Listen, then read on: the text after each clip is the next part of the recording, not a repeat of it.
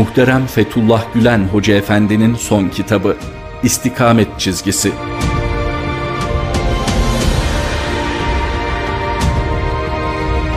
Hoca Efendi, Kırık Testi serisinin 17.si olarak neşredilen İstikamet çizgisinde Allah'a kulluğun esasları ve tahkiki imanı elde etmenin yolları üzerinde duruyor.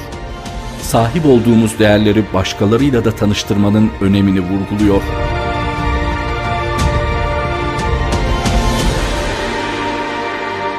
Hoca Efendi kendimize ait güzellikleri sunarken takip edilmesi gereken usul ve üsluba dikkatleri çekiyor.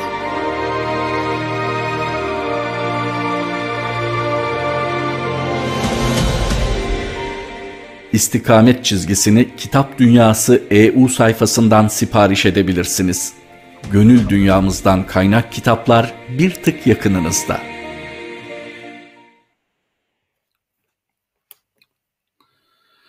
Kıymetli seyirciler, değerli izleyiciler, bir programımıza daha hoş geldiniz. Bu akşam çok e, özel bir kitap ve özel bir konuşmacımız, misafirimiz var. Hocamızın, Hoca Efendi'nin e, pırlanta eserlerinin içerisinde Kırık Testi serisinin 17.si olan İstikamet Çizgisi kitabını Ahmet Özberk hocamızla inşallah beraber e, mütalaa etmeye, müzakere etmeye, içeriğini e, anlamaya gayret edeceğiz. E, öncelikle e, ben hani şundan başlamak istiyorum. E, Ahmet hocamızla konuşacağımız mevzular bir istikamet çizgisi neden bu kitaba isim olarak bu dönemde verildi? Bir manası, bir anlamı var mı? Kitabın içeriği nedir? Nelerden bahsediyor? Bunun üzerinde duracağız. Bir ikinci e, inşallah devamında konuşmayı düşündüğümüz mesele e, bu kitaplar hazırlanırken hangi aşamalardan geçiyor? Bir üçüncü mesele de e, kitapların dayandığı kaynaklar. Yani e, hocamız, Ahmet hocamız, e, Hoca Efendi'nin yazılarında e, böyle ifade edilen hakikatlerin kitaptan ve sünnetten yerlerini bize anlatacak. E, nasıl buluyorlar? Hani kitaba sünnetle ne kadar irtibatlı bunun üzerinde e, inşallah durmaya çalışacağız. Ben öncelikle Ahmet hocamı size bir tanıt tanıtıp ondan sonra inşallah kendisine hoş geldin diyeceğim. Ahmet Özberk hocamız Işık Yayınları yayın yönetmeni idi. E, şu anda da gönüllü olarak Süreyya yayınlarına e, yayın danışmanı olarak e, hizmet etmeye gayret ediyor. Yani bir noktada bu kitapların en son haline getirilirken e, Ahmet hocamızın elinden geçiyor. Onun bir vazifesi daha var biliyorsunuz belki. Fransa'daki İBM kanalının da e, yayın koordinatörlüğünü yapıyor. Yani Allah onun gibi böyle on parmağında on maharet olmayı cümlemize nasip ve müyesser eylesin diyelim. Yani bir programın reklamını yapma, yapmak gibi olmasın ama bir yerde deniyor ki yani e, tanıdıkça seversiniz. Benim için de Ahmet Hocam öyle oldu. Yani tanıdıkça sevdiğim, hayran kaldığım bir arkadaşımız, hocamız, abimiz. Hocam hoş geldiniz, sefalar getirdiniz programımıza. Çok mutluyuz bu akşam bunu ifade edeyim. Önce estağfurullah diyeyim ardından da hoş bulduk. Yani beni de davet ettiğiniz için ben ayrıca teşekkür ediyorum. Estağfurullah. Hocam isterseniz vakit vakit kaybetmeden e, şöyle bir giriş yapsak nasıl olur acaba? Hani neden acaba sizce kitaba istikamet çizgisi ismi verildi. Yani nasıl oluyor bu işler? Yani ben ilk okuyunca, ilk kitabı görünce elimde dedim ki dedim bunda istikamet çizgisi demek ki dedim bu dönemde istikamet çok önemli. Zaten Kur'an-ı Kerim'de de günde biz hani ihtina sıratel müstakim derken yani ya Rabbi bizi sırat-ı müstakime hidayet eyle, istikamet üzerine yaşamamızı bize lütfeyle derken demek ki istikamet önemli dedim. Demek ki dedim bizi hani günde 40 defa baştan çıkartacak hadiseler var ki Allah 40 defa istikamet üzere olmamızı istememizi istiyor. Yani neden acaba istikamet çizgisi denmiş kitaba? Biraz bundan bahsedin. Biraz da sizin elinizden geçti kitap. Kitabın içeriğiyle istikamet arasında gerçekten bir bağlantı var mı? Biraz içeriğinden bahsedin. Belki üst üste gelecek ama belki bunlar 3-4 sorulu olur ama ana başlık istikamet çizgisi. Sonra da e, pırlanta eserler arasındaki e, kırık testilerin yerine yani böyle bir e, bizi bilgilendirirseniz bu işin e, ta başından e, beri vazife almış olarak olan birisi olarak çok böyle makbule geçecek. Buyurun hocam söz sizde. Biraz uzattım soruyu ama uzun da bir soru oldu. Hani cami ne kadar büyük olursa olsun imam bildiğini okurmuş diye bir söz var. Siz bildiklerinizi bizlerle paylaşırsanız çok makbule geçecektir. Buyurun hocam. Yok estağfurullah hocam. Ee, kitabın adı bildiğiniz gibi istikamet çizgisi. İstikamet kavramı Hoca Efendi'nin kullanmış olduğu en rengi, tasavvufta da kullanılan en rengi kavramlardan bir tanesidir. Ee, hemen hemen her kitabında, her makalesinde istikamet üzere e, birkaç kelam ediyor. Bu kitapta da bildiğiniz gibi İslam'ın esası istikamettir isimli bir makale var. Ayrıca bu konuyu esas aldı. Ama Hoca Efendi istikamet e, konusunu kalbin zümrüt tepelerinde e, istikamet başlığı altında alıyor. Diğer yerleri de e, çeşitli şekillerde istikamete gönderme yapıyor.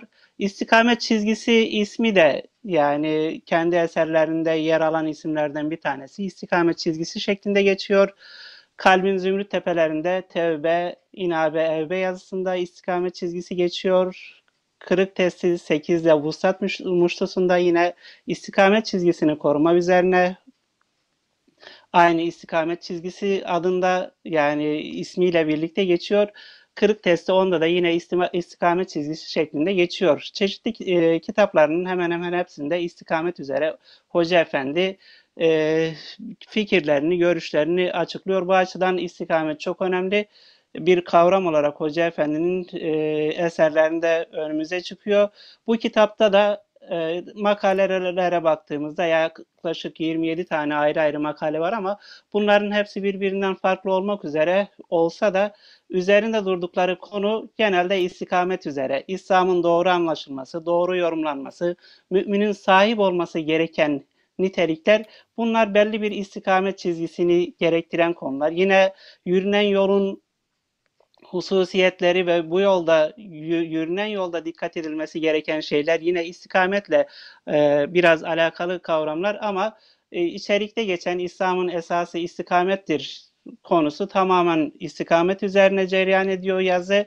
E, Hoca Efendi az önce söylediğim gibi e, gerek yazılı eserlerinde gerek sözlü eserlerinde istikamet üzerine çok fazla duruyor. Kendi konuşmalarında da bu istikameti görebiliriz. Ben birazdan zaten örnek vereceğim. İstikameti kavram olarak açıklarken e, imanda, amelde, muamelede ifrat ve tefrite kaçmadan peygamberlerin, sıddıkların, şehitlerin yolu üzerinde yürüme olarak kendisi bu kavramı açıklıyor. Bu kavramı bu yolda yürüyen insanların, seyri sülükte yürüyen insanların e, yürümeye başlayanlar için bir yol azı, yol almış insanların, e, seyri sülükünü tamamlayan insanların da yol yürümelerinin bir şükrü olarak, vacip bir kavram olarak istikameti görüyor. Hemen hemen bütün eserlerinde az önce söylediğim gibi istikametle ilgili e, görüşleri var. Ama istikametle ilgili e, örnek verdiği e, bir buraya şeyi almak istiyorum e, görüşü bu da e, Beyazlı Bistami'ye sorulduğunda işte falan suda yüzüyor filan havada uçuyor şeklinde suda yürüyor havada uçuyor şeklindeki bir söz üzerine onun yorumunu bir örnek olarak veriyor. Hoca Efendi orada şunu söylüyor. Beyazlı Bistami Hazretleri'nin e, şeyi üzerine yani vermiş olduğu cevap önce onu naklediyor. E, insanlar suyun üzerinde yürüseler de havada uçsalar da siz onların bu şekildeki olağanüstü e, davranışlarına ya da lütfedilen davranışlara bakmayın. Onların amellerinin istikamet üzere olup olmadığına bakın. O istikamet üzerine olan amellerinde sünnete uyup uymadığına bakın şeklinde ifade ediyor. Az önce söylediğim gibi çok nirengi kavramlardan bir tanesidir. İstikamet Hoca Efendi'nin e, eserlerinde. Buraya aldığımız eserin e, arka kapağında da belki onu biraz e, yansıtmaya çalıştık. Hoca Efendi istikameti adaletle birlikte değerlendiriyor. Adil e, istikameti adaletle birlikte değerlendirirken adil olmayı, istikamet içinde olanların zorunlu bir davranışı, kendi nefislerine karşı bir davranışı, aynı zamanda topluma karşı da bir davranışı, zorunlu bir davranış olması gerektiğini ifade ediyor. Kitabın özü üç aşağı bu şekilde istikamet üzerine daha çok e, kitap e, şey yapıyor, konuları inceliyor. Mesela dünyavi nimetlerden istifadede ölçü, kullukta derinleşme, İslam'ın esası istikamettir. Dünyevi nimetler karşısında değişmeme e, kavramları daha çok İslam'ın doğru anlaşılması ve doğru yorumlanması üzerine, müminlerin sahip olması gereken nitelikler üzerine e, yazılmış, kaleme alınmış makaleler aidiyet, aidiyet mülazasına girmeme, e, sulhte hayır vardır, rol modeli olarak sahabe gibi kavramlar ise bu yolda yürüyenlerin, mefkure muhacirlerinin e, yolun hususiyeti ve mefkure, mefkure muhacirlerinin bu yolda yürürken dikkat etmesi gereken hususlar üzerine cereyan ediyor. Söylediğim gibi e, yazı Hoca Efendi'nin 2008-2013 yılları arasında kaleme almış olduğu 27 tane makaleden oluşuyor.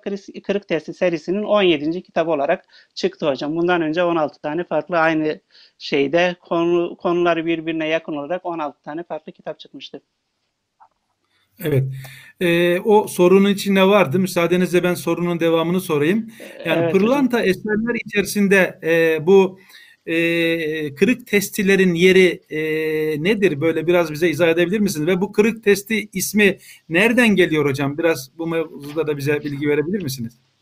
Estağfurullah hocam. Ee, Hoca Efendi'nin e, kitaplarını yapmış olduğu çalışmaları ikiye ayırmak mümkündür. Bir tanesi çeşitli vakitlerde dergi ve e, gazeteciler için almış olduğu, özellikle dergiler için kaleme almış olduğu başyazılar. İkincisi de çeşitli sohbetlerinden derlenen, konuşmalarından derlenen, konferanslarından derlenen yazılar olmak üzere iki kısma ayrılır. Bunlar günümüze kadar işte yaklaşık 70 civarında bir hacme ulaştı bu kitaplar. E, bu şeye kadar şu ana kadar 70'i üzerinde bir kitap yayınlandı. Bu kitapları az önce söylediğim gibi birincisi makalelerinden derlenen kitaplar olmak üzere ayırmak lazım. Makalelerinden derlenen kitaplarda birkaç başlık altında topluyoruz. Bunlardan bir tanesi e, beyan yazıları. Hoca Efendi'nin Yağmur dergisi için kaleme almış olduğu yazılar, yazılarını bir araya getiriyor. Beyan yazıları Yağmur dergisi için kaleme almış oldu. Burada Hoca Efendi'nin edebiyatla ahlak arasındaki ilişkiye değiniyor Yağmur dergisindeki bu makaleler. İkinci olarak Hoca Efendi'nin Sızıntı dergisi için kaleme almış olduğu 1978 yılından yaklaşık 45 yıllık bir süre içinde kaleme almış olduğu dergiler bunlar de Sızıntı dergisi için kaleme almış olduğu yazılar bunlar e, daha sonra kitaplaştırıldı çeşitli dönemlerde. Şu an dokuzuncusu çıkmıştı. İnşallah e, Yağmur dergisinin Yağmur diyorum. Çağlayan dergisindeki yayınlanan makalelerini de bir araya getirerek onuncusunu yayınlamayı düşünüyoruz. Ça bu seride işte Türkiye'nin son 40 yılında görmüş olduğu değişimi ahlak açısından, din açısından toplumsal değişimi görmek mümkün. Başka bir yazısı Hoca Efendi'nin e, çeşitli dergiler için kaleme almış olduğu yazılar demiştim. Kalbin Zümrüt Tepeleri. Kalbin Zümrüt Tepeleri dört cilt olarak bu ana kadar basıldı. E, Hoca Efendi'nin sızıntının orta sayfasında Kalbin Zümrüt Tepeleri isminde kaleme almış olduğu makaleleri bir araya getiriyor. Burada daha çok tasavvufi kavramları ve tasavvufi konuları e, İslam'ın ruhi hayatı açısından değerlendirmeye çalışıyor Hoca Efendi. Hoca Efendi'nin yine kaleme almış olduğu başka bir e, kitabının ismi de Ölçü ve Yoldaki Işıklar. E, bunu daha çok işte e, Sızıntı dergisinin çeşitli sayfalar arasına yazdığı küçük ölçüler olmakla birlikte İzmir'deyken e, kaleme aldığı bu ölçü niteliğindeki yazılardan oluşuyor. Başka bir yazısı da Hoca Efendi'nin aynı şekilde kitap olarak kitaplaşan, kitaplaşan yazısı. Hoca Efendi'nin Yeni Ümit dergisi için kaleme almış olduğu başyazılar. Bunlar da Ruhumuzun Heykelini Dikerken isminde e, kitaplaştı. İki tane ayrı kitaptan oluşuyor.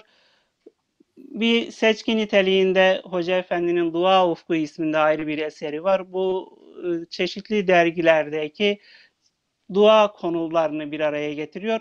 Hoca Efendi'nin ikinci önemli söylediğim ana başlık altındaki eserleri ise daha çok e, sohbetlerden oluşuyor. Sohbetler farklı farklı tarihlerde vermiş olduğu sohbetleri derleyen ilk eser belki de en önemlisi Sonsuz Nur'dur. Sonsuz Nur bir irticali konuşmadan öte e, siyer alanında yazılmış bir e, klasik niteliğinde bir eserdir. 13 Ocak 1989'da Valide Sultan Camii'nde başlayan ve yaklaşık 62 hafta süren bu çalışmada Hoca Efendi bir e, aile reisi, bir komutan, bir peygamber olarak Peygamber Efendimizin çeşitli yönlerini ele alıyor. E, Hoca Efendi bu kitabın tasihini yani kitaplaşma aşamasına geldikten sonra bir kısmını Amerika'da kalmış olduğu evde yapmış, bir kısmında o tarihte Avustralya'ya yapmış olduğu uzun bir e, uçak yolculuğu sırasında yapmıştır. Diğer bir kitapsa bir icaz hecelemesi. Bir icaz hecelemesi de yine alanında çok önemli bir kitap. Bu irticali bir e, sohbetten kitaplaşmış olmasına rağmen Hoca Efendi'nin bu e, tefsire vukufiyetini, Kur'an'a vukufiyetini ortaya çıkaran bir eser, bir icaz hecelemesi. Burada Bakara suresinin ilk 5, 25 ayetini e, Hoca Efendi tefsir etmeye çalışıyor. Az önce söylediğim gibi ilahiyat talebelerine camide başlayan daha sonra bir evde e, devam eden hususi bir sohbet olmasına rağmen gerçekten orada hem tefsire hem Kur'an-ı Kerim'e hem de İslam'a müktesebatını çok rahat görebiliriz Hoca Efendi'nin. Başka bir eser ise bu alanda yapılmış olan çalışmalardan bir tanesi asrın getirdiği tereddütlerdir.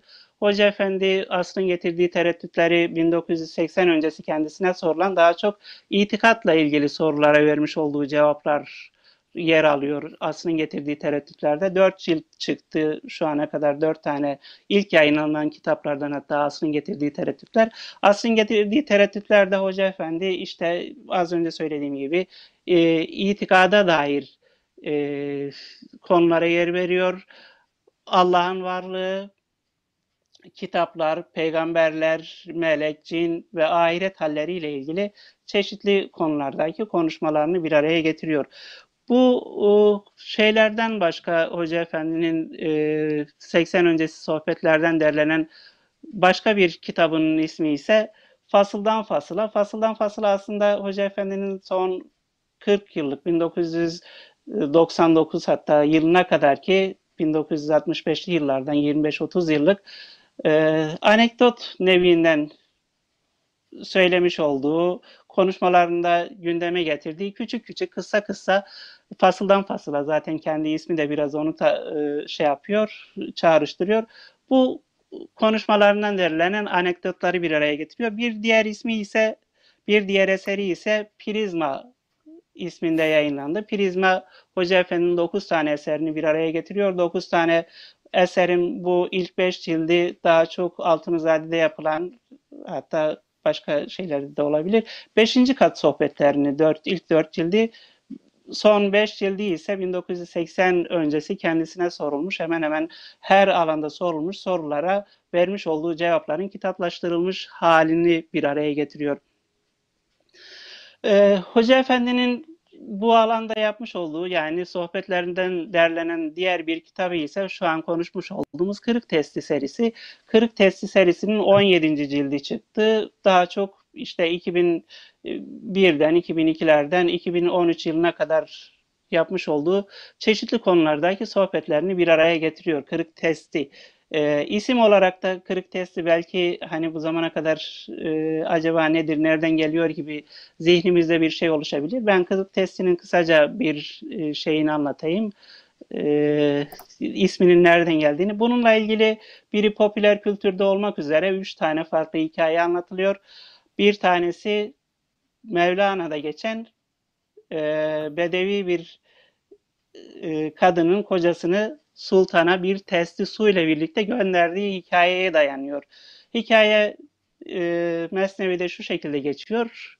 Ömrü fakirlikle geçen ve artık belli bir yaşa geldikten sonra da fakirliğinden bıkan bir kadının kocasına serzenişi ve kocasının da biraz üzülünce e, ona işte bizim burada çölde en değerli hazine sudur, yağmur suyudur. Buz gibi yağmur suyunu bir testiye dolduralım ve yani onu sultana hediye edelim diye kocasına öneride bulunuyor. Kocası da karısının bu e, isteğini geri çevirmiyor. Zaten e, bu konuşmanın başında da bayağı eşine kızıyor. Yani bu zamana kadar geldik fakirlikten başka herhangi bir şey görmedik. Yattığımız yer, yorganımız, çöl, üzerimiz, örtümüz, gökyüzü, sema oldu.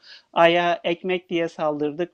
Yani fakirlikten başka bir şey görmedik demesi üzerine biraz da buna içerleyerek yola çıkıyorlar. E, eline bir testi su alıyor. Yağmur suyundan oluşan, yağmur suyuyla doldurulmuş testiyle yola çıkıyor. Hırsızlardan, eşkıyalardan korur, koruyarak en sonunda saraya ulaşıyor. Zaten yolda da suyun bir kısmı dökülüyor. Saraya vardığında onu muhafızlara gösterdiğinde saraya girmesi de bayağı zor oluyor. Diyor ben işte çok uzun bir yoldan geldim. Ee, bunu hünkâra, sultana da hediye etmek için getirdim. Bizim çölün suyudur diye zar zor onları ikna ediyor. İçeri girdiğinde de sultan onu karşılıyor. Hediyesinin küçük olduğuna falan bakmıyor. Aslında işte su değerlidir dediği yer kendisi çölden gelirken değerli. Bağdat'ta oturan sultan zaten Dicle Nehri'nin üzerinde oturuyor. Buna rağmen sultan onun getirmiş olduğu yarısı da dökülmüş olan hediyeyi beğeniyor, çok beğeniyor. Ona karşılık işte testisine altın doldurulmalarını giderken de Dicle Nehri ile gitmelerini Dicle üzerinden muhafızlarına ona e, yoldaşlık etmesini istiyor. Adam yola çıktıklarında anlıyor yani ne olduğunu. Hoca efendi burada şu şeyle bitiriyor her ne kadar olsa da bizim hediyemiz küçük de olsa, yapmış olduğumuz ameller, ibadetler küçük de olsa yöneldiğimiz kapı çok büyük bir kapıdır. Bundan dolayı yaptığımız amelin küçüğüne, büyüğüne bakmamamız lazım. Önemli olan ihlastır, samimiyettir, niyetimizin hulusudur diye bu e, örneği, bu kıssayı anlatıyor. Bu kıssa Kırık Testi serisinin ismi oluyor. Bundan sonraki gelen kitaplar birinci kitabı zaten Kırık Testi'nin e, Kırık Testi ismiyle yayınlanıyor. Seri adı altında yayınlanıyor kitaplar. İkincisi ise bu kıssalarla ilgili Osmanlı padişahlarından 4. Mehmet'in eşi Azap Kapı tar- taraflarında gezerken orada bir çeşmenin başında ağlayan bir çocuk görüyor. Çocuğun ağlamasına çok içerliyor. İniyor çocuğun yanına, onu biraz okşuyor. Okşadıktan sonra da ağlamana gerek yok diyor. Bak ben sana bir sürü para veriyorum, bunu götür e, annene diyor. O da hayır diyor. Ben diyor işte buraya diyor su getirmek için geldim, götürmek için geldim. Testim kırıldı bundan dolayı ben su götüremediğim için ağlıyorum falan diyor. E, bu şeyde Sultan da bu cevabı çok beğeniyor kız çocuğunu yanına alıyor, büyütüyor, kendi oğluyla evlendiriyor. Sonra belli bir zaman geçtikten sonra kız e, bir işte e, 4. Mehmet'in hanımının çocuklarının birisiyle evleniyor. Kendisi sultan oluyor. Oraya bir tane çeşme yapıyor. Böyle e, şey dönemi eserlerinden e, Osmanlı'nın son dönemi eserlerinden çok e, güzel, süslü bir çeşme. Oraya da Taksim'den ayrıca su getirerek o çeşmeyi besliyor. Kırık Testi hikayesi birkaç tane hikaye. işte bir tanesi de bu e, anlatacağım hikayelerden. Bir tanesi ise popüler kültürde var. Onda da daha çok e, şeyin e, kibre kapılmamanın, yapılan faaliyetleri, yapılan işleri küçük görmemenin e, önemi üzerine bir tane zamanın birinde geçmiş zamanların bir tanesinde ihtiyar bir adam var. Omzuna aldığı uzun bir çubuğun iki tarafına testi asarak e, sürekli evine su getiriyor yandaki yakındaki dereden. Ama testilerden bir tanesi kırık. Yarısına eve gelinceye kadar suların yarısı bitiyor. Diğer kısmıyla ancak eve su getirmek zorunda kalıyor. E, suyu boşalmayan, dökülmeyen testi diğer testiye de biraz kibirlenerek işte benim su dökülmüyor falan diyor. E, öbür kırık testi bir gün sahibine durumu anlattığında öyle bir şey olur mu? Yani senin yaptığın iş çok güzel diyor. Bak biz sonra onu alıyor yol boyunca e, açan çiçeklerin içinden geçiyor, geçiriyor. Eğer sen gelirken buraya kadar damlattığın sular olmasaydı bu kadar güzel çiçekler biter mi şeklinde bu ifadeyle bu kısa neticeleniyor. Hoca Efendi aslında e, Risalelerde de benzeri bir e, kısa bir paragraf olarak anlatılan e, Mevlana Hazretlerinin e, kırık testi testiyle ilgili Bedevi'nin sultana götürmüş olduğu suyu e, kırık testi serisine bir isim olarak sunuyor. Hocam Allah bazı soruları atlamış olabilirim. bazı soruları atlamış Tabii. olabilirim. Çok uzun sorulardı. Bu arada siz hatırlatırsanız e, iyi olur. Yok. E, yani çok güzel oldu. Çok doyurucu oldu. Bir yani kırık testinin isminin nereden geldiğini, yapılan hizmetlerden dolayı gurura, kibire kapılmama, acizane, fakirane yaptığımız hizmetlerle Cenab-ı Hakk'ın huzuruna gittiğimizi, Allah bize muamele ederken e, rahmetiyle, şefkatiyle muamele edecek. Yoksa bizim götürdüğümüz ne var ki? Bu açıdan önemli. E, bir de evet. yani e, bir kere daha siz konuşurken ben şunu böyle anladım.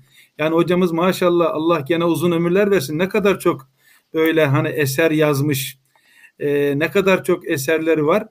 Burada ben e, hani bir arkadaşımızın yani böyle kaynak yayınlarında e, çalışan bir arkadaşımızın söylediğiyle meseleyi biraz böyle genişlik getirmek istiyorum.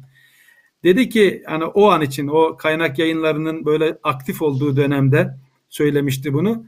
Yani Hoca Efendi'nin dedi biz dedi bu zamana kadar konuştuklarının dedi bu söyle bu söylediğim ama en az nereden baksanız bir 10 sene öncesine ait bir söz yani. Biz dedi Hoca Efendi'nin söylediklerinin dedi yani konuşmalarının şu an şu ana kadar dedi sadece ve sadece dedi sadece ve sadece yüzde onunu dedi böyle insanların istifadesine sunabildik dedi konuştuklarının dedi ve dedi ne kadar bereketli bir insan ki dedi ee, onun dedi konuşmalarıyla belki dedi işte yüzlerce insan e, ekmek götürüyor evine dedi. Ve dedi enteresan olan şu dedi ya biz dedi da, daha hala konuşmaların yüzde doksanını kazandıra yüzde onunu kazandırabildik ve bu insan hala konuşuyor dedi yani hala konuşuyor yapacak çok işimiz var demişti. Gerçekten de hani bazen hani cehaletin bir göstergesi hani bazı insanlar böyle hani hani onu savunmak bize düşmez de hani ama biz anlayabildiğimiz kadarıyla söylüyorum. Hani böyle hoş olmayan laflar duyuyoruz. İnsan tabii maksadını, meramını da siz şimdi hocamızın eserlerinden bahsederken anlatamıyor. Yani doğruyu bile ifade edemiyoruz. Hiç unutmuyorum bir hatıram olmuştu. Birisi böyle bir söz söyledi. Halbuki tenkit eden insan inanın yemin ediyorum böyle Fatiha'yı bile okuyamaz yani. Hani Fatiha'yı bile okuyamaz. Onun ilmi yönünü, dini yönünü tenkit ediyor. Yani şunu da diyemedim yani şimdi ya kardeşim ne konuşup duruyorsun? Bu insan senin boyunca kitap yazdı. Bunu da diyemedim yani onu da söyleyeyim yani. Böyle durumlar oluyor. Hani tekrar biz istikamet çizgisi kitabımıza gelecek olursak gerçekten hani istikamet üzere hayat yaşamak kitabın için, içindeki sorulardan bir tanesi de çok zor ama çok önemli. Siz de ifade ettiniz. Nebilerin yolu, şehitlerin yolu, sıddıkların yolu istikamet üzerine yaşamak. Yani bu son derece önemli bir şey. Orada da bunu siz de ifade ettiniz. Hani istikamet deniyor en büyük keramet, en büyük velayet deniyor. En büyük keramet ve en büyük velayet.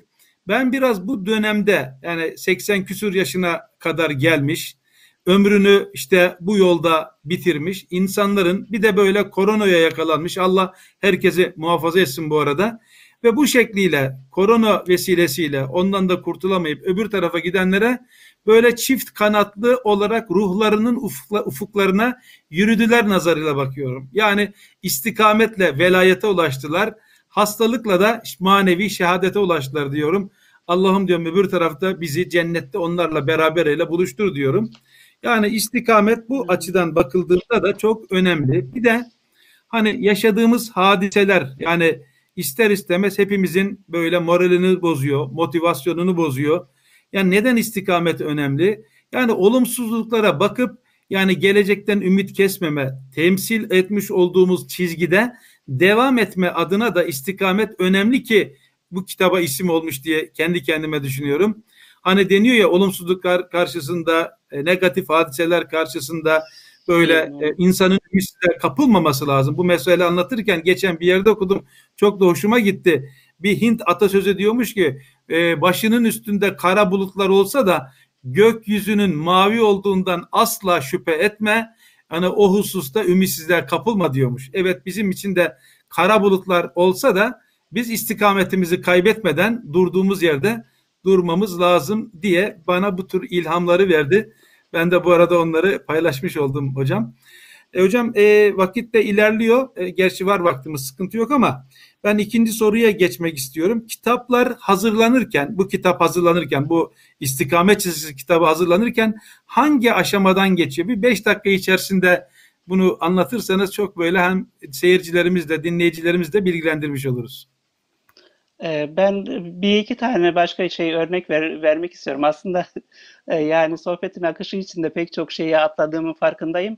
Ee, İstikamet Hoca Efendi'nin aslında biraz daha hali, tavrı, fikri ve düşüncesidir. Mesela Hoca Efendi'yi e, anlatan insanlar 25'li yaşlara geldiğinde temel İslam bilimlerinin hemen hemen hepsinde e, zirveye çıktığını artık ondan sonra fikrini güncellediğinden bahsediyorlar. Çoğu zaman hani insanın erişemeyeceği derecede bir bilgiye, kültüre sahip olduğunu ifade ediyorlar hocam. Sadece bir alanda değil, temel İslam bilimlerinin işte fıkıh, hadis, ondan sonra e, tasavvuf alanda değil, pek çok alanda Hoca Efendi çok yetkin, etkin şekilde e, söz ediyor.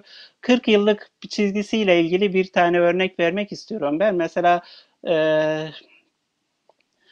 Hakka Dönüş vaazları var Hoca Efendi'nin. Hakka Dönüş vaazı 1973 yılında Hakka Dönüş isminde bir defa vermiş. 1977-78 yıllarında Hakka Dönüş şeklinde yine aynı şekilde ve 1989 yılında Hakka Dönüş şeklinde vaaz vermiş. Bunları farklı farklı devirlerde vermiş olmasına rağmen baktığınız zaman Hakka Dönüş vaazlarının içeriğinin neredeyse aynı olduğunu görüyorsunuz hocam. Orada üç tane farklı kesimin Hakka dönüşünü anlatıyor. Bir tanesi Avan kesimin, diğerisi Havas kesimin, bir de Hassar Üstü Has kesimin ama bunların dönüşünü, rücuğunu neredeyse birebir aynı şeylerle, ifadelerle, kalıplarla anlatıyor.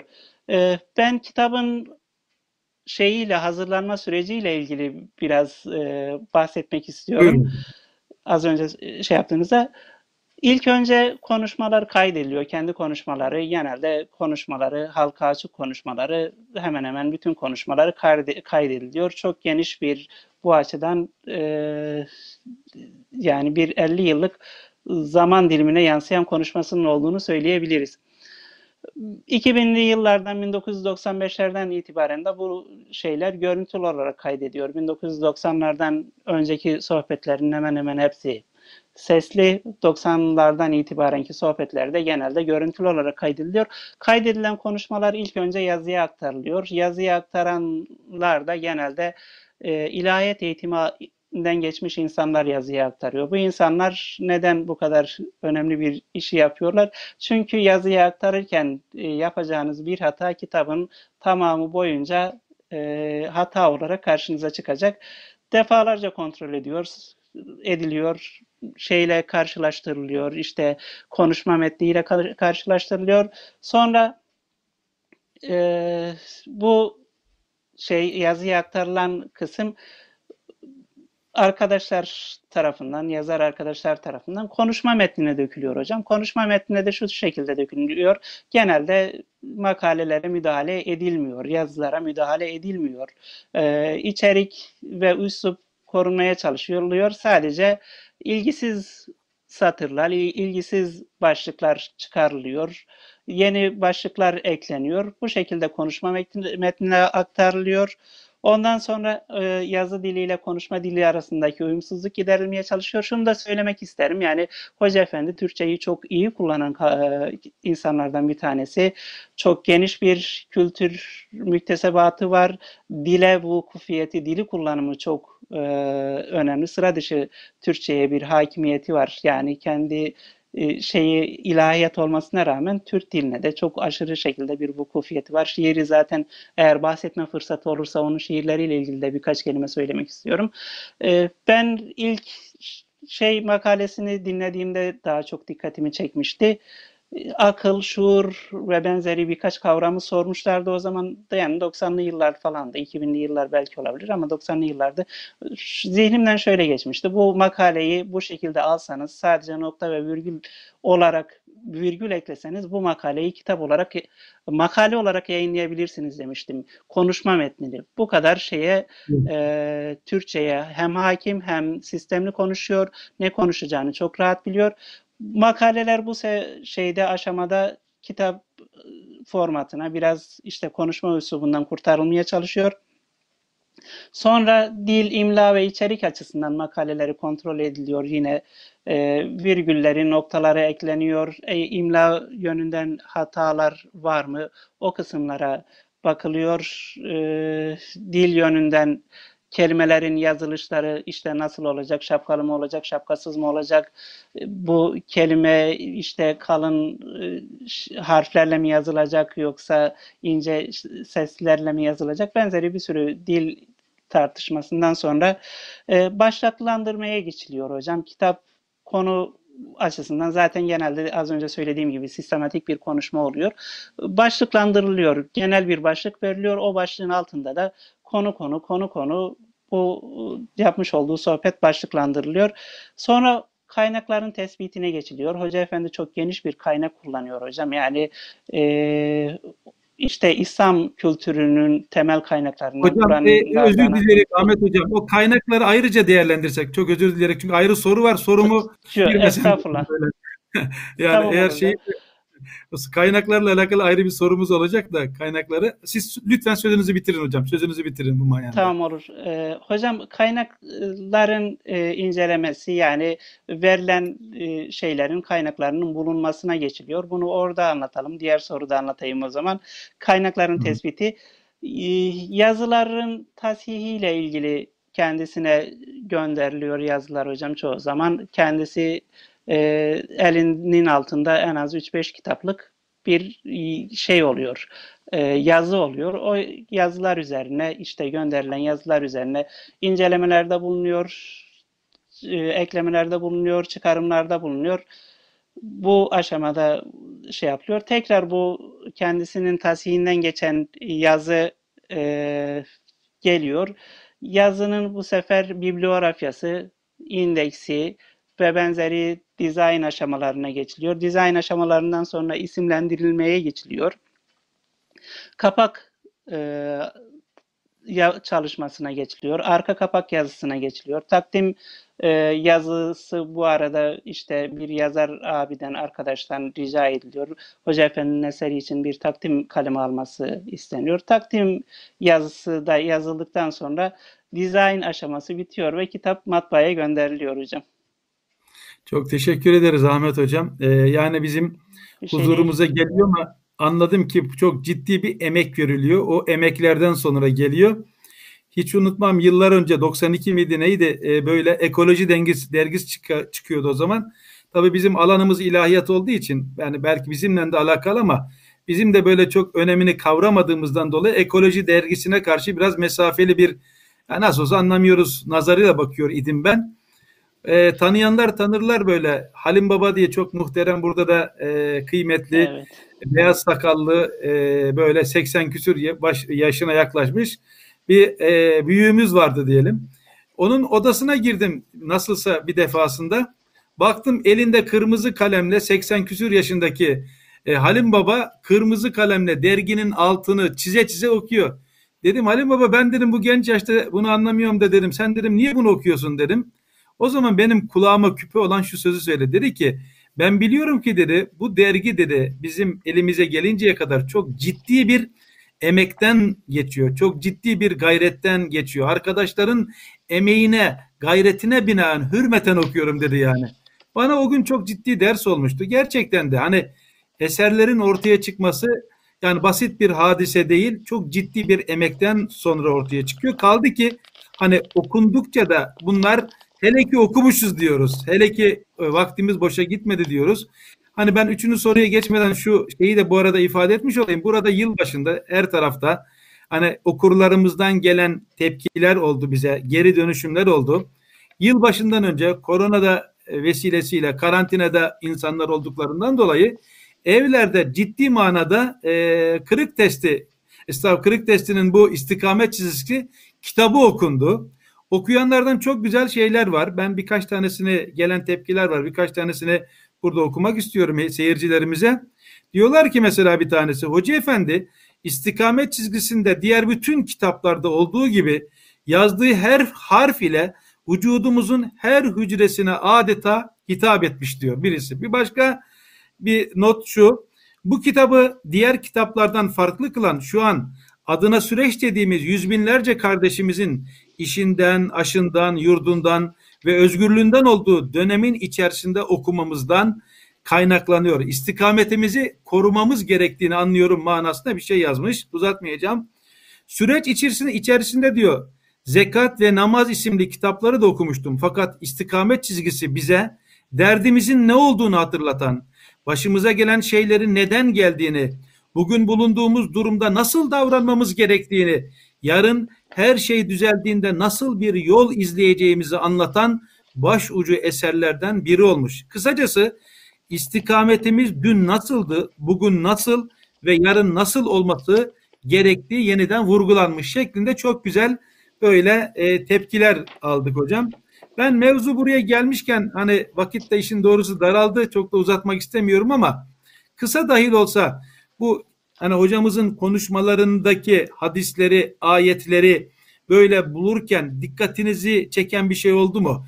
Yani e, yazılan yazılarla anlayabildiğim kadarıyla kitap ve sünnetin paralelliği e, ne istikamette? Yani birisinin bir sözünü e, duymuştum. Hep paralel paralel diyorlardı. O şöyle bir tweet atmıştı. Benim de hocamızın eserlerini yakından takip eden bilen birisi. Benim de çok hoşuma gitti böyle. Hani bu hizmete bir şeyin paraleli denecekse kitap ve sünnetin paraleli denmesi lazım gibi bir ifade kullanmıştı. Siz buna katılıyor musunuz hocam? Yani ben biliyorum ki siz bu kaynakları bulmada çok mahir birisiniz. Çok gayretiniz var, emeğiniz var. Yani bu usta biraz e, yani tespitlerinizi, e, hayranlıklarınızı olduysa tabii bizden paylaşırsanız seviniriz yani. Estağfurullah hocam. Ben e, yani soru çok uzun bir soru. Baştan e, kısaca işte kitap ve sünnetin paraleli olduğu düşüncenize aynen katıldığımı söyleyeyim. Ondan sonra da kaynakları nasıl bulduğumuzla ilgili biraz e, konuşmak istiyorum. Ya Hoca Efendi bilindiği gibi hani sadece e, İslam kültürü değil, Batı kültürüne de vukufiyeti olan, e, Doğu kültürüne de çok vukufiyeti olan birisi. E, sadece işte İslam kültürüyle ilgili eserlerle yetinmemiş. E, Batı'dan özellikle Shakespeare, Balzac, Voltaire, Rousseau, Kant, Zola, Goethe, Camus gibi şahısları okumuş. Doğu kültüründen de aklımıza gelecek hemen hemen bütün e, klasiklerin e, başındaki şahıslar okumuş. Mevlana, Sadi, Hafız gibi. Türk kültürüne de çok e, yetkin şekilde kullanan birisi. Yani klasik dönem eserlerinden Fuzuli, Baki, Nefi gibi şairlerle birlikte son dönemde Akif olsun, ondan sonra e, Tevfik Fikret olsun, e, Yahya Kemal olsun, Namık Kemal olsun bunların eserlerini hemen hemen hepsine vakıf birisi. E, Hoca Efendi okumasının sınırı yok. Yani çok küçük yaşlardan itibaren okumaya başlamış, 80'li yaşlara gelmiş hala okumayı ve okutmayı devam ettiriyor. Ben birkaç tane okumayla ilgili e, örnek verdikten sonra kaynakları nasıl bulduğumuzla ilgili e, bir şeyler söylemek istiyorum. Birincisi çok küçük yaşlardan itibaren okumaya başlamış. Yani hiçbir dönem bu okuma şeyinden dur olmamış, uzak olmamış. Ee, hatta bir dönem e, kendisinin çıkan, o dönemde çıkan bütün eserleri okuduğuna dair bir ifadesine rastladım.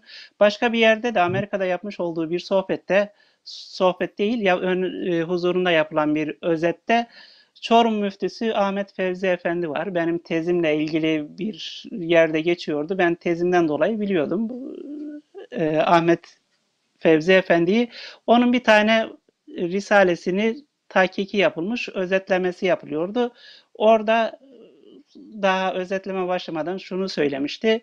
Ya çok tanınmayan bir eserdi ya da Risale Nevi'nden çok küçük şeylerdi. Ben görmedim yoksa ben bunu mutlaka görürdüm diyor. Yani o dönemde piyasada olan hemen hemen her şeye erişebilecek seviyede bir okuma yapmış. Ee, birkaç okuma ile ilgili nasıl okuma yaptığıyla ilgili de örnek belki hani iyi olur diye düşünüyorum. Mesela işte gündüz talebe kursu, talebe ile birlikte olma, akşam esnaf sohbeti falan ama sohbetten döndükten sonra 200-300 şey 200-300 sayfa okuyabiliyordum diyor. Sohbetten gece 12'de dönüyor, 11'de dönüyor. Hatta diyor ben işte e, o kestane pazarında kulübede birlikte yattığımız arkadaş diyor çoğu zaman gözünü açar kapatır uyur uyanır acaba ne zaman yatacak ne zaman yatacak diye düşünürdü. Ben okumaya devam ederdim diyor. Okuma çok geniş bir okuması var zaten hafızasını söylemeye de gerek yok. Mesela Akif'le ilgili söylemiş olduğu bir şey vardı. Ee, İskenderun'da askerlik yaparken başındaki komutan Akif önermişti. Zaten diyor ben ilk okumada yarısına yakınını ezberlemiştim diyen bir zeka hoca efendi. Okuduğu şeylerde yaklaşık ezberliyor. Böyle olunca dönemde okuduğu okumadığı kitap kalmayınca hocam eserlerde vermiş olduğu kaynakları bulmak da bayağı zor. Bir ilahiyatçının, ilahiyat talebesinin rahatlıkla bulabileceği bir e, şey değil. İlahiyat e, eğitiminden geçen insanların e, erişebileceği hatta doktora yapan insanların bile çok rahat veremeyeceği kaynaklara Hoca Efendi çok rahat irticali sohbetlerinde değiniyor bu tür kaynaklara. Hatta şunu söyleyeyim hocam, sadece dini kaynaklar değil, e, vermiş olduğu şiirlerin kaynaklarını bile bulmak çok zor. Çünkü bazen bakıyorsunuz ben bunu 3-5 defa değil onlarca defa ya, e, yaşadım. İnternete yazıyorsunuz, şiiri yazıyorsunuz. Orada sadece kendisine ait şey çıkıyor. E, link çıkıyor. Yani o şiir eğer Hoca Efendi olmasaydı bugün kültürümüzde bu kadar yaygın olarak en azından kullanılamayacaktı. Bunun gibi 10 tane örnek olabilir hocam. Başka bir iki örnek daha vermek istiyorum. Mesela Recaizade Mahmut Ekrem'in şiiriydi zannedersem. Ben bu şiiri İSAM'a gitmiştim. Recai Mahmut, Mahmut Ekrem'in kitaplarına, şiir kitaplarına falan baktım bulamadım.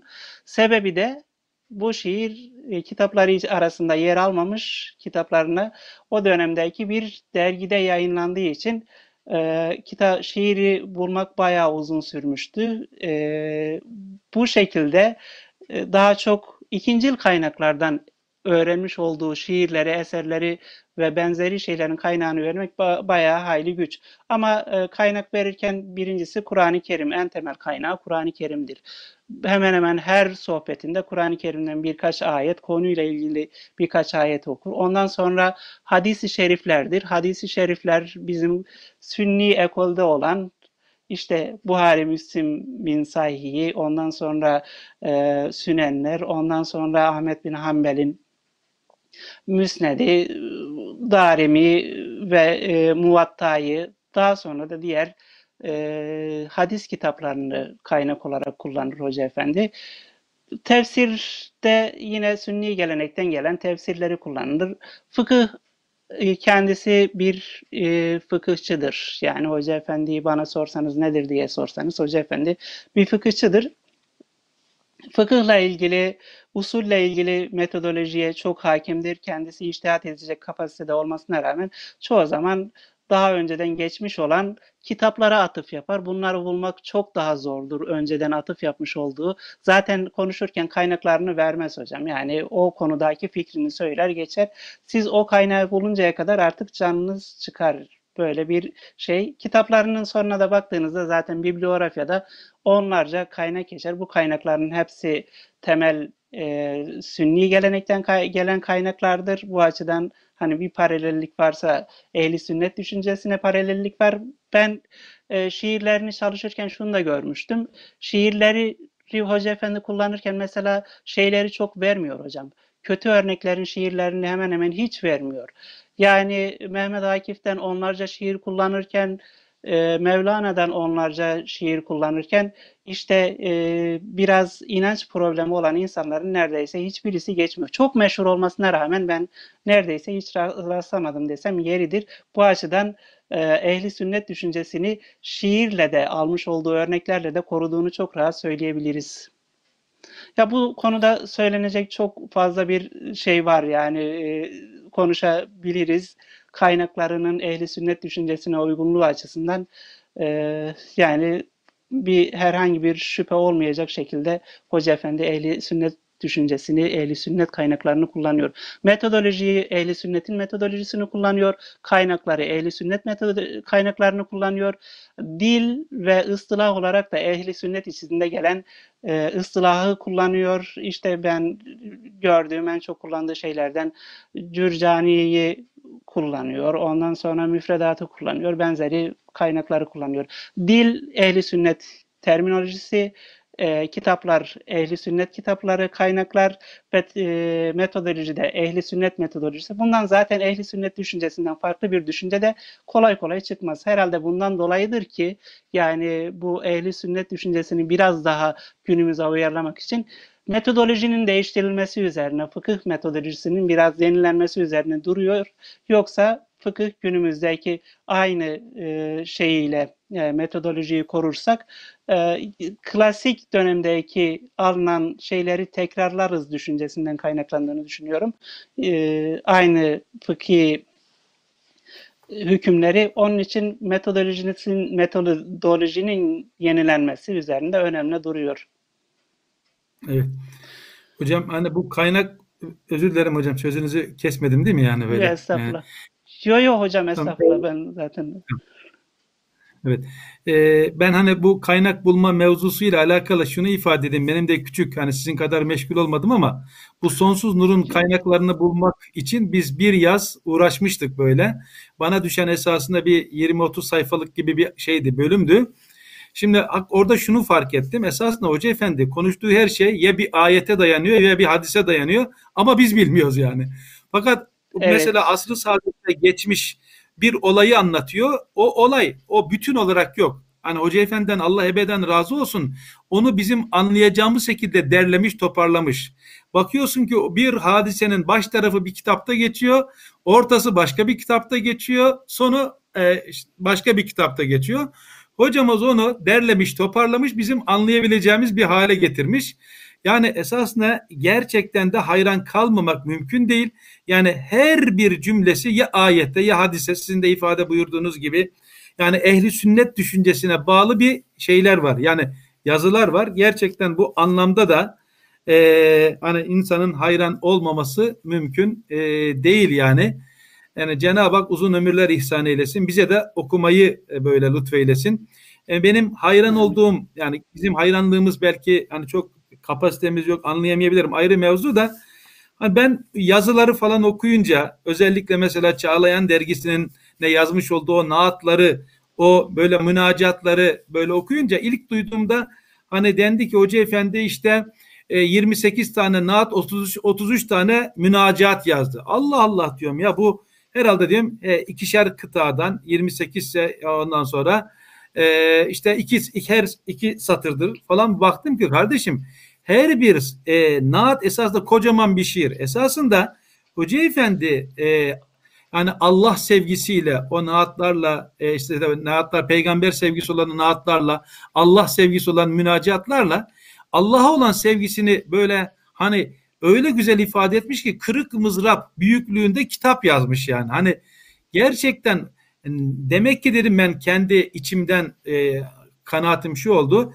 Nasıl dedim ki böyle bir Allah sevgisi var ki 33 tane e, münacat yazıyor. Şiir, kocaman kocaman şiirler bunlar. Çağlayan'da dergisinde çıkıyor ve hala bitmiyor. 28 tane naat yazıyor. Hala bitmiyor yani bu sevgi. Yani biz en sevdiğimiz insana güzel bir mesaj yazın deseler bize hani e, ikinci mesajdan sonra, üçüncü mesajdan sonra e, tekrara düşüyorum ben. Hani o yazıları gördükçe hani ben hani bu işin ehilli değilim ama kendi dar ufkumla, dar idrakimle anladıkça birkaç yerde de bunu ifade ettim. Dedim ki ya bizim için en büyük hazine hocamızın yazıları dedim. Ve gelecek adına bunu da her birkaç yerde ifade ettim. Şöyle de hem bitirmiş olalım programı. Biraz e, böyle şey gibi slogan gibi olacak ama seyircilerimiz kusura bakmasınlar.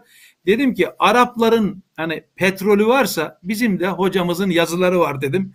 Yani bunu yürekten, gönülden inana söyledim.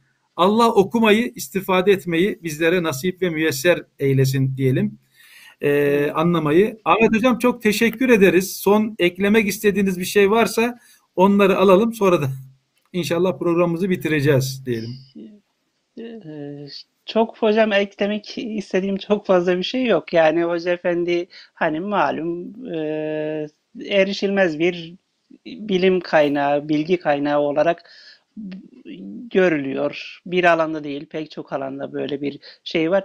Bir iki tane sadece ben şiirleriyle ilgili yaptığım araştırmayı bahsetmek istiyorum.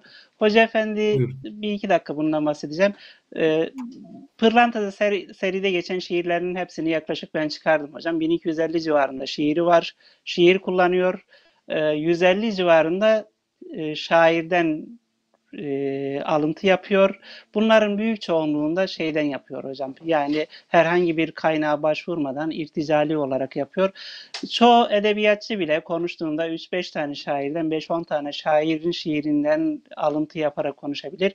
150 tane şairden alıntı yaparak konuşmak gerçekten hani bir e, ilmi hazineyi gösterdiğini düşünüyorum. Çok teşekkür ederiz Ahmet Hocam inşallah. Allah razı olsun. Ee, sohbetimize hani öyle bir güzel bir söz var. Size doyum olmaz ama bu muhabbet de bundan fazla olmaz diye bir evet. söz var. Ee, daha konuşabiliriz. İşin doğrusu ben doyuma, doyamadım ama vakitte bitti. Ee, çok teşekkür ederiz. Ben inşallah programımızı burada müsaade ederseniz de kapatalım. Bir başka programa da böyle inşallah abilerimizi, misafirlerimizi, dinleyicilerimizi davet etmiş olalım. Sizlerin de çok güzel programları oluyor. Ben onları da yer yer dinliyorum İBM'de. Onları da bu arada söylemiş, ifade etmiş olayım. Ee, inşallah. Ben e, son bir şeyle bitireyim. O da şu. Yani bazen bana gelen şu anda e, WhatsApp'tan mesajlar var. Kitapları nereden temin edebiliriz diye. Az önce de görüldüğü gibi Line Marketing'den, Kitap Dünyası EU'dan hani bu kitaplara e, ulaşabilir seyircilerimiz e, buradan e, şey yapabilirler, temin edebilirler. Bunu da burada e, ifade etmiş olayım. Evet kıymetli seyircilerimiz, sevgili dinleyicilerimiz e, inşallah böyle e, yanlış bir söz söylememişizdir, abartılı bir söz söylememişizdir, söylememişizdir. Yani gördüğümüzü, e, idrak edebildiğimiz hakikatleri burada ifade etmeye çalıştık. Kitabın içeriğini içeriğini size havale ediyoruz. Yani kısmen bahsettik ama gerçekten okuduğunuz zaman mutlu olacağınız, yani pişman olmayacağınız bir kitap. Günümüzün problemlerine, e, bizim endişelerimize, şüphelerimize e, böyle giderecek bir kitap. Biz sizi bu kadarcık e, böyle tanıtımda kitapla baş başa bırakayım. Ben biliyorum ki bazıları okudular, çok memnun oldular. Bazıları tam bitiremedi, okumaya devam ediyorlar. İnşallah faydalı bir program olmuştur diyelim. Hepinizi saygıyla selamlayalım, selamlayalım. Hepiniz Allah'a emanet olun. Sağlıcakla kalın. Ahmet hocama da buradan tekrar bir kere daha teşekkür eder. Hürmet ve saygılarımı sunuyorum. Hayırlı akşamlar diliyorum. Kitap Dünyası EU, gönül dünyamızdan kaynak eserleri hizmetinize sunuyor.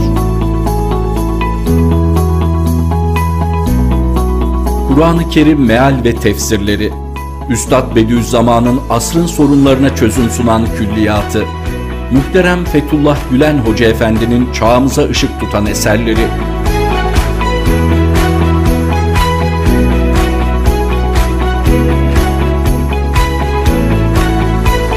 çocukların ruh ve zihinlerini geliştirecek, okumayı sevdirecek kitaplar,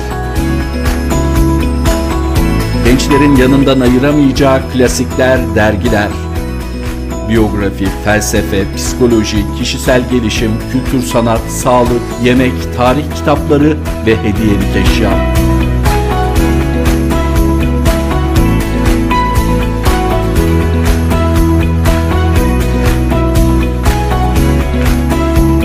Hepsi ve daha fazlası bir tık yakınınızda.